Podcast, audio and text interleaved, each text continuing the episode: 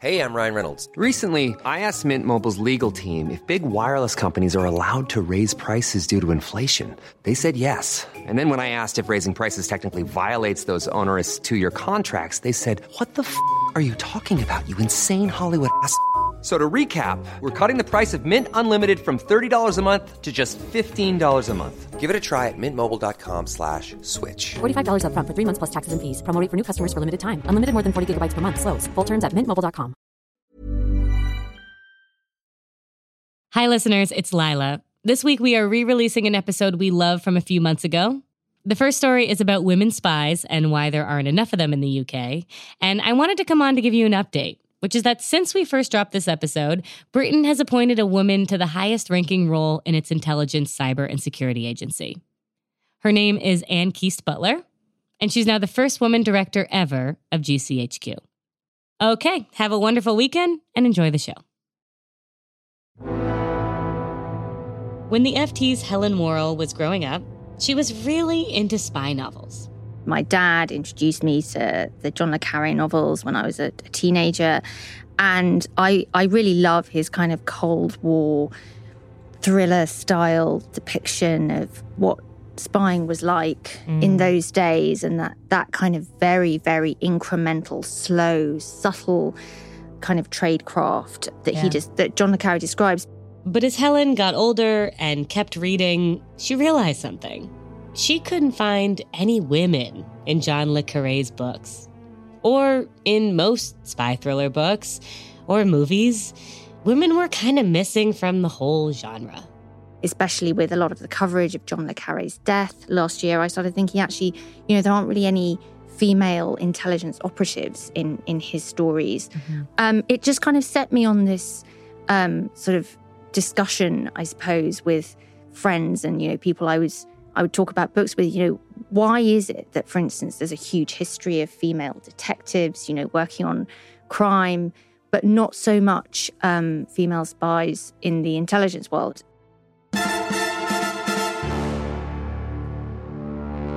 Helen went into a relevant career. She spent years covering UK defense and security. And over her time as a journalist, she's gotten to know a few very senior real life women spies. She recently wrote an exclusive profile of the three highest ranked women in the British spy agency MI6 for FT Weekend magazine. She calls them Rebecca, Ada, and Kathy. And they agreed to talk because they're also worried that pop culture mostly ignores them. It makes it harder for them to recruit a diverse team of spies. You know, there's a quote in the piece from Rebecca saying that, you know, diversity matters more in the world of spying, you know, than it does anywhere else. Because mm-hmm. if you are going out into the world and trying to persuade people to kind of risk their lives and to, you know, pass intelligence and to, to essentially spy for you, you need a whole range of people from different backgrounds, different mm-hmm. genders, different ethnicities to, to do that most effectively. Today, we talked to Helen about her profile, which had her going in and out of secret locations to speak to these women over six months. Then we have the great Tim Harford on to talk about quitting. Tim thinks quitting is a skill and an underrated one that we should all be practicing a lot more in our daily lives. This is FT Weekend. I'm Lilah Raptopoulos.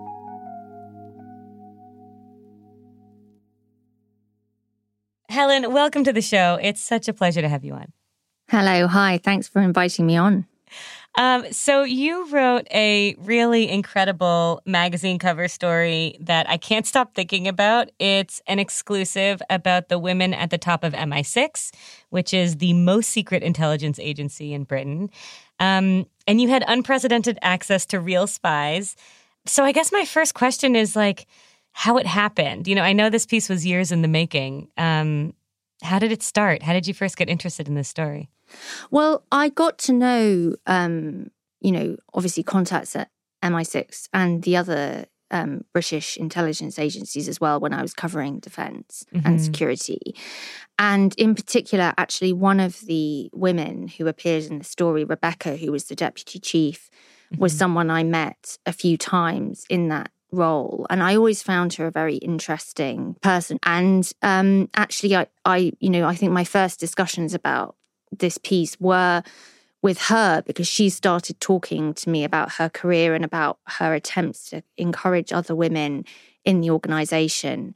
And, you know, gradually, I think through discussions with her and other people there, um, you know, I was very lucky that MI6 decided that this, this was a story that they wanted to tell and that they wanted me to to sort of help them tell. Yeah, yeah. And what um, made them ultimately say yes? Like, do you remember when they said, "Okay, we'll do it"? like, what what did you have to agree to to get that to happen?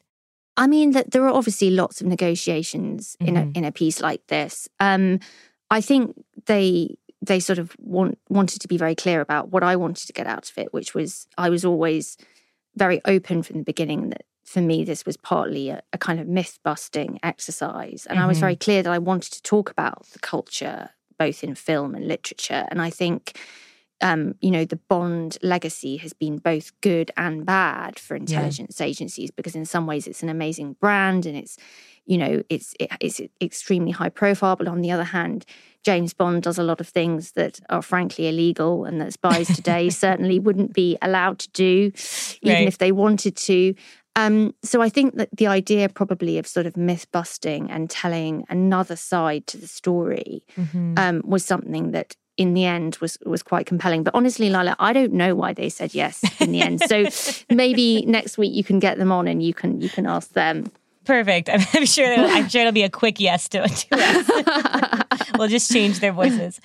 So, as you say, Helen, there's never been a head of MI6 who's a woman, but mm. now there are these three women who are really as close as women have ever been to the top. Um, yeah, and you got to know them. Can you tell me a little bit about who they are? Sure. So, the first one, Rebecca, who I described a little bit earlier, um, who I who I sort of got to know first, uh, was the deputy chief and head of strategy, and she actually retired during the course of my reporting for this piece, so she's no longer there. But um, she is the most senior woman that MI6 has ever had in the mm. organization. Um, and then there is Ada, who is Q or head of technology. Mm. And there is Kathy, who is director of operations. And all three of those are on the level kind of directly below the chief. So they report straight up to him and they represent the most kind of senior layer of management in the organization. As you might imagine, Rebecca, Ada, and Kathy are not these women's real names. Those names are classified. But they were all willing to talk to Helen because they care a lot about their work and because it felt like it was time. It's not always been an easy path internally, but now there's more of an opportunity than ever for women to move up the ranks. I wonder if we can talk through a little bit of history. Like, it, mm. as I understand from your story, there were a group of women who really distinguished themselves as spies during World War II. Um, but then they weren't allowed to get to the highest levels of power. Can you tell me what happened after that? I mean, I should probably point out at this stage that I'm, you know, there are, I am not a historian of espionage. I wish, I wish very much that I were. But essentially, um, there was an organisation called the Special Operations Executive, which was mm. essentially carrying out espionage against the Nazis during during the war. And a lot of women, you know, like Noor Khan and Odette Hallowes and Violet Szabo, did extraordinary and daring um, and very brave things um, during that time in the mm-hmm. service of their country.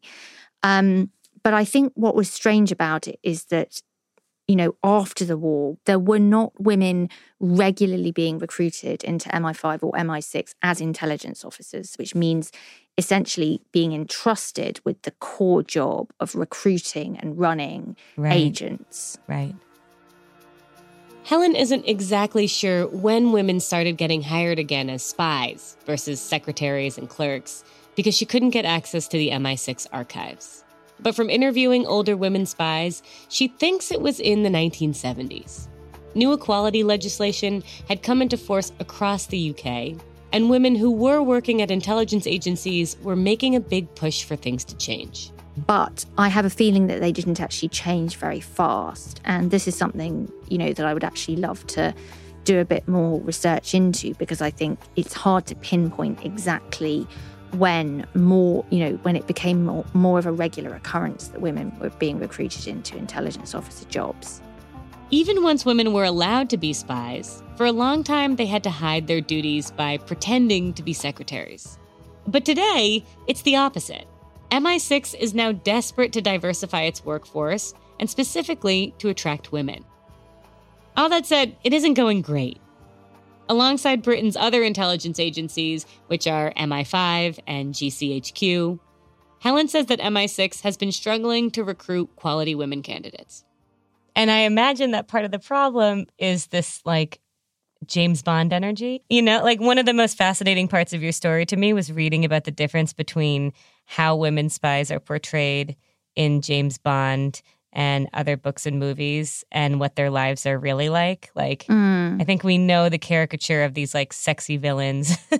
yeah. Um, but do you have any like scenes in your head that kind of epitomize how wrong our perception of women spies is?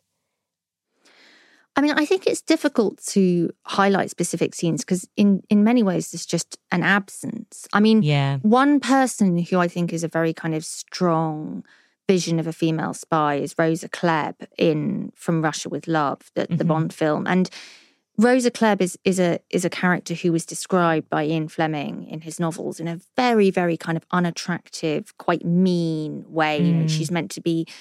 He he describes her as you know sort of hag who's just sort of quite mean and blunt and has really no redeeming features at all. And I think the idea is that, you know, women in intelligence are not, she's not a normal person. It's like she's some sort of ghoulish figure who has to be completely off the normal spectrum of, of human behavior and appearance. Right, right, right. That they're not, that they can't be human beings. And, yeah, and yeah. With the complex emotions of human beings and also be spies. Exactly. Yeah.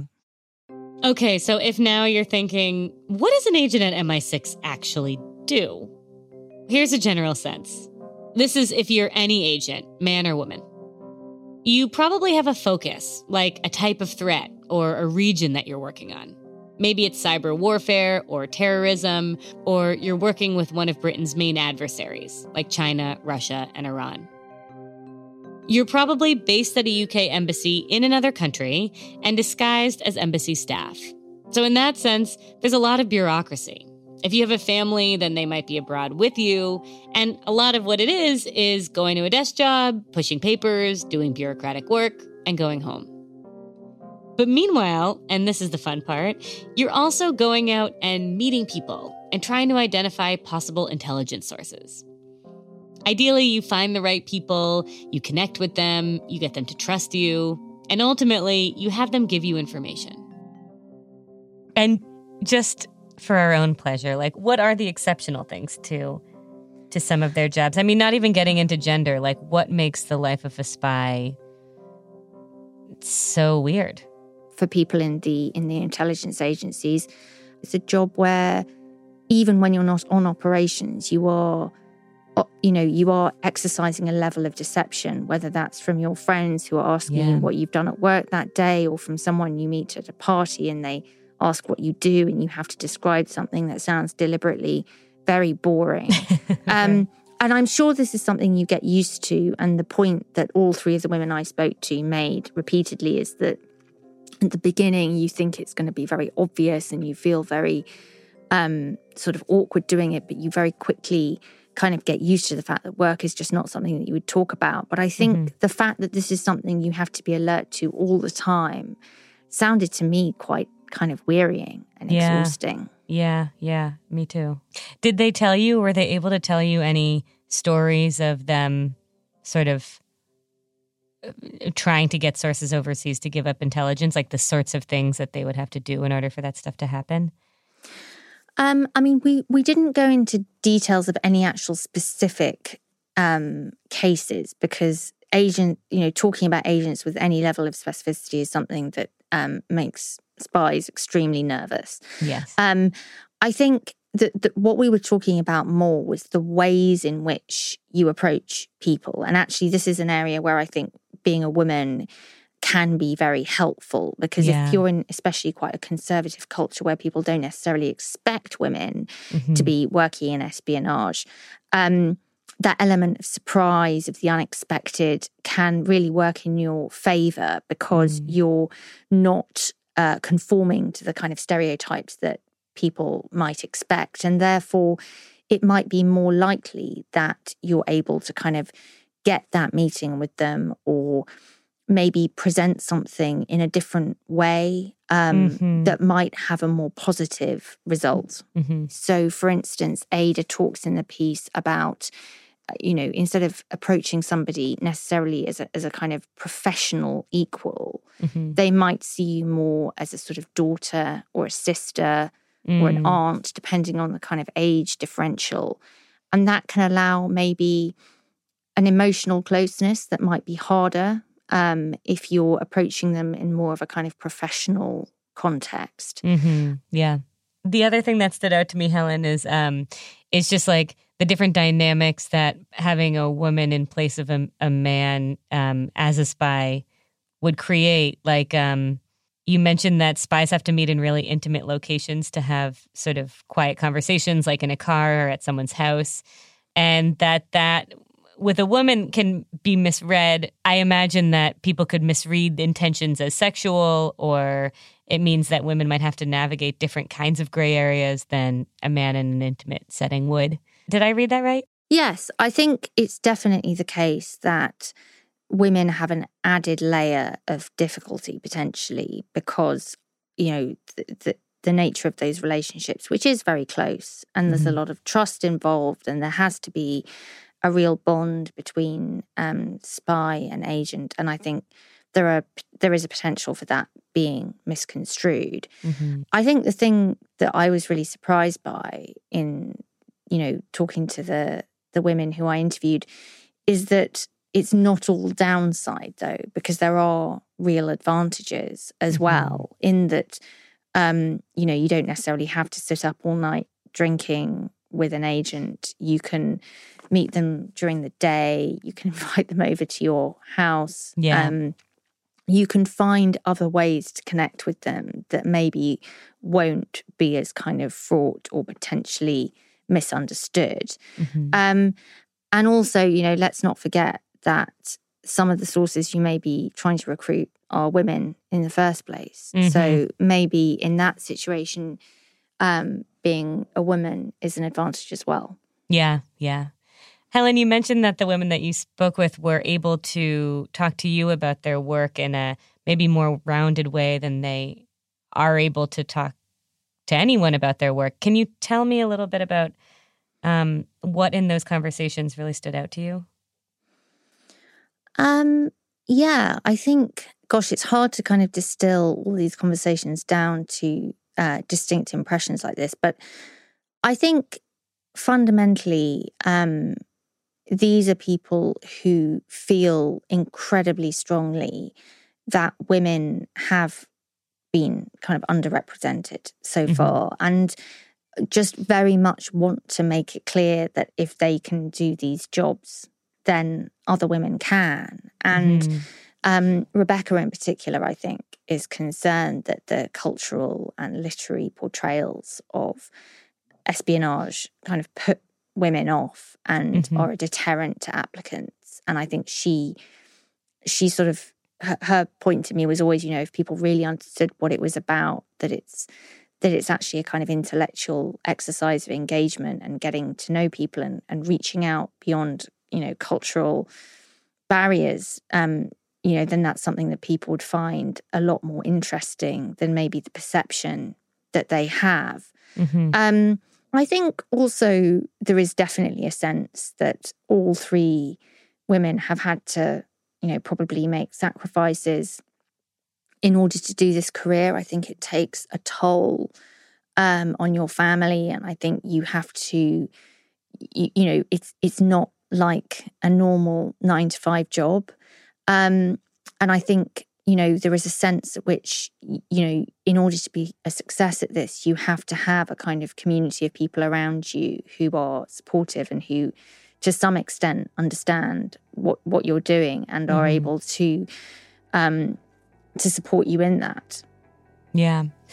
Helen, this was so fascinating and so cool. Uh, thank you so much for being on the show. Not at all. Thanks for having me.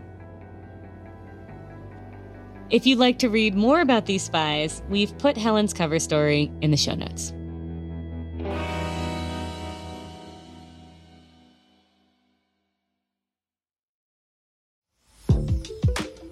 The new year is a time where people are reflecting and making big resolutions about how to succeed in life. But my colleague, Tim Harford, he's a famous behavioral economist, he thinks one thing we don't do enough when we're trying to succeed is learn how to quit. We're hardwired not to want to give up. Tim has this example of why sometimes quitting is actually the best choice it's poker. He got this from a book he recommends called Quit by poker player Annie Duke. From the perspective of a poker player, it is obvious what the cost of not quitting is because you're Yeah. you're playing hand after hand and there's a price to play each hand and it can get very very expensive to play the wrong hands.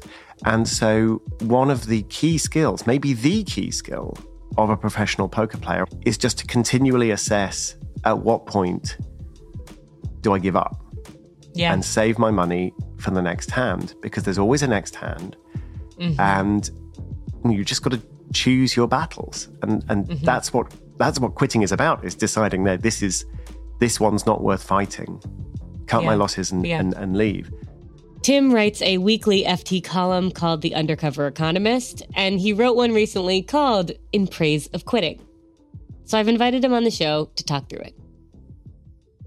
Tim, thank you so much for coming back on the show. Oh, we love having you. it's my pleasure thank you You wrote a column recently in praise of quitting, and I'd love to talk about it. And first, I'm curious if you could tell us what kind of quitting you're recommending we do. Um, well, it. I think it's it's quitting the kind of things that we tend to not quit. Actually, mm-hmm. so we tend to stick to toxic jobs and toxic relationships mm-hmm. and stupid projects and you know houses that apartments that are making us unhappy and all of these things are various reasons why there is a bias towards sticking with things Yeah. longer than we should for all that our culture venerates persistence and, and durability and, and endurance and, and all of these things we we don't venerate quitting And why do you think quitting is seen as weakness?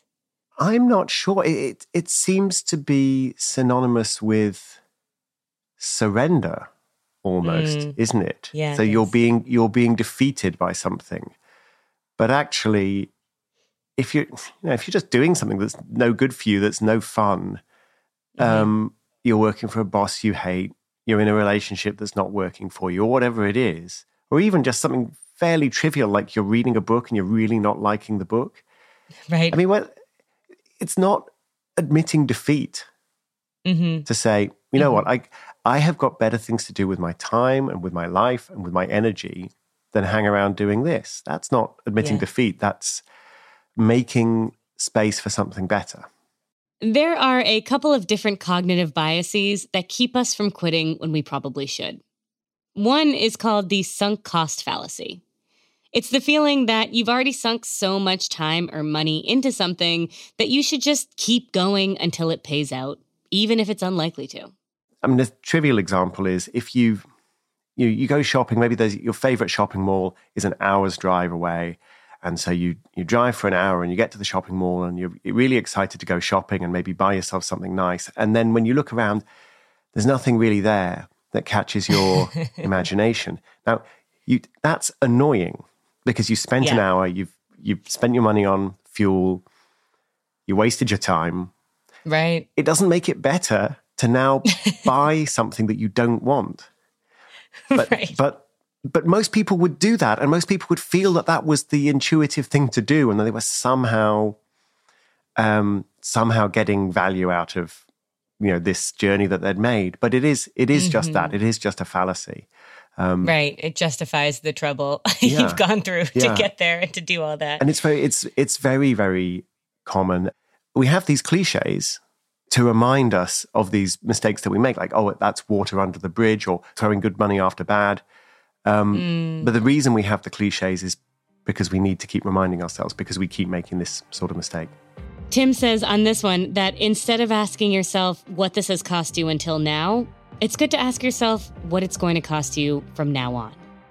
The other cognitive bias is the status quo bias, which is exactly what it sounds like. It's when we start to feel like we're in the wrong relationship or the wrong job, and often we stick with the status quo because in the short term, it's easier. We forget that staying or leaving are actually both decisions, and instead we go for the more passive one. We stay. On this one, Tim points to this fascinating experiment carried out by the economist Steven Levitt. So, what Levitt did, he set up this website and he told, told the world look, if you're struggling with a difficult decision, come to my website, answer mm-hmm. a few questions about your decision, and then the website will toss a coin for you and tell you what to do. and a lot of the decisions that people were making were should I quit my job? Should I move? Mm-hmm. Should I leave my partner? Yeah. And what was able to do was toss the coin. And of course, people didn't always take the coin's advice, but they often mm-hmm. did. Six months later, Levitt sends a survey to everyone and says, Well, did you follow the coin's advice? Mm-hmm. And how are you feeling? And the people who had been told by the coin to quit yeah. were feeling better than the people who had been told by the coin not to quit. And what it, it tends to indicate is that by the time you've got to the point where you're tossing a coin, actually you don't need to toss a coin because you already right. you should already know the answer by then. Yeah. You should actually yeah. make the change. Yeah. I wouldn't exactly call Tim a quitter. He's been married happily for nearly 20 years. He's written 10 books. He has a multi season podcast, Cautionary Tales. He's done a lot of stuff that requires real commitment. Are there any situations where you would advise us not to quit? Are there examples in your mind where it's like i don't know it's a little hard i might be a little unhappy but I, I, it might still be good for me yeah no sure there are hard things in life that is worth sticking yeah. with people's bias tends to be to stick to stuff because of just this inertia because of the mm. cultural shame around around quitting yeah and it's not it, it's not a hard and fast rule always quit never stick to anything of course not mm-hmm. but it's worth bearing in mind and I remember what it was like being in my 20s. I remember specifically having a job that I really hated. And I remember mm-hmm. the pressure from everybody to keep mm-hmm. going. So I'm not judging yeah. anybody. I do remember the pressure, but I also remember that when I finally did quit, and it was because a very smart friend backed me up and and pointed out how much it was hurting me, and also why why am I spending months accumulating skills and contacts in an industry that I don't want to be in. You, I mean, you're just wasting your life. Um, but when this friend finally persuaded me to, to quit, zero regrets. When I found a new job very quickly and, and never looked back. And I, I think for many people that, that they're afraid because they don't know what comes next. But if mm-hmm. what you've got right now is horrible, then what comes next is very likely to be better. Ultimately, what Tim is saying is that what it really comes down to is the fact that life is too short not to sometimes quit. The reason why it even means something to be wasting time is because life is finite. So just yeah. that's the thing to to remember that all this stuff that you're reluctant to give up on is getting in the way of stuff that might be so much more fun, so much more enjoyable, invigorating, educational, worthwhile, whatever Rewarding, it is. Yeah, um, yeah. And yeah, you probably don't need Tim Harford or anybody else whispering in your ear, "You are going to die. You are going to die," every every hour of every day. But you are going to die, and so you know, don't don't mess around with stuff that isn't worth it. Yeah. Tim, you always make us think. Uh, thank you so much for coming on the show. Oh, it's my pleasure. Thank you. I highly recommend Tim's podcast, Cautionary Tales, and his column called The Undercover Economist. I've put links to both in the show notes.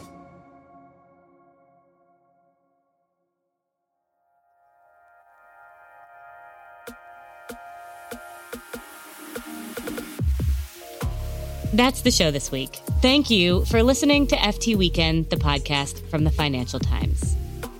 Next week, we are talking about the rise in AI generated art. We think it might have a pretty significant impact on human creativity. We are also talking winter cooking with two of my favorite chefs. They're known as the Honeys. Itamar Srulovic and Sarit Packer are the chefs and founders of the beloved London restaurant Honey & Co. and authors of our popular weekly recipe column in the FT. If you want to say hi, we love hearing from you. You can email us at ftweekendpodcast at ft.com. The show is on Twitter at ftweekendpod, and I am on Instagram and Twitter at lilahrap. You can keep up with callouts and cultural conversations that feed into the show on my Instagram. Links to everything mentioned today are in the show notes, alongside a link to the best offers available on a subscription to the FT. Those offers are at ft.com slash weekend podcast. Make sure to use that link to get the discount. I am Lilah Raptopoulos, and here is my talented team. Katya Kumkova is our senior producer. Lulu Smith is our producer. Molly Nugent is our contributing producer. Our sound engineers are Breen Turner and Sam Giovinco, with original music by Metaphor Music. Topher Forhecz is our executive producer, and special thanks go, as always, to Cheryl Brumley. Have a lovely weekend, and we'll find each other again next week.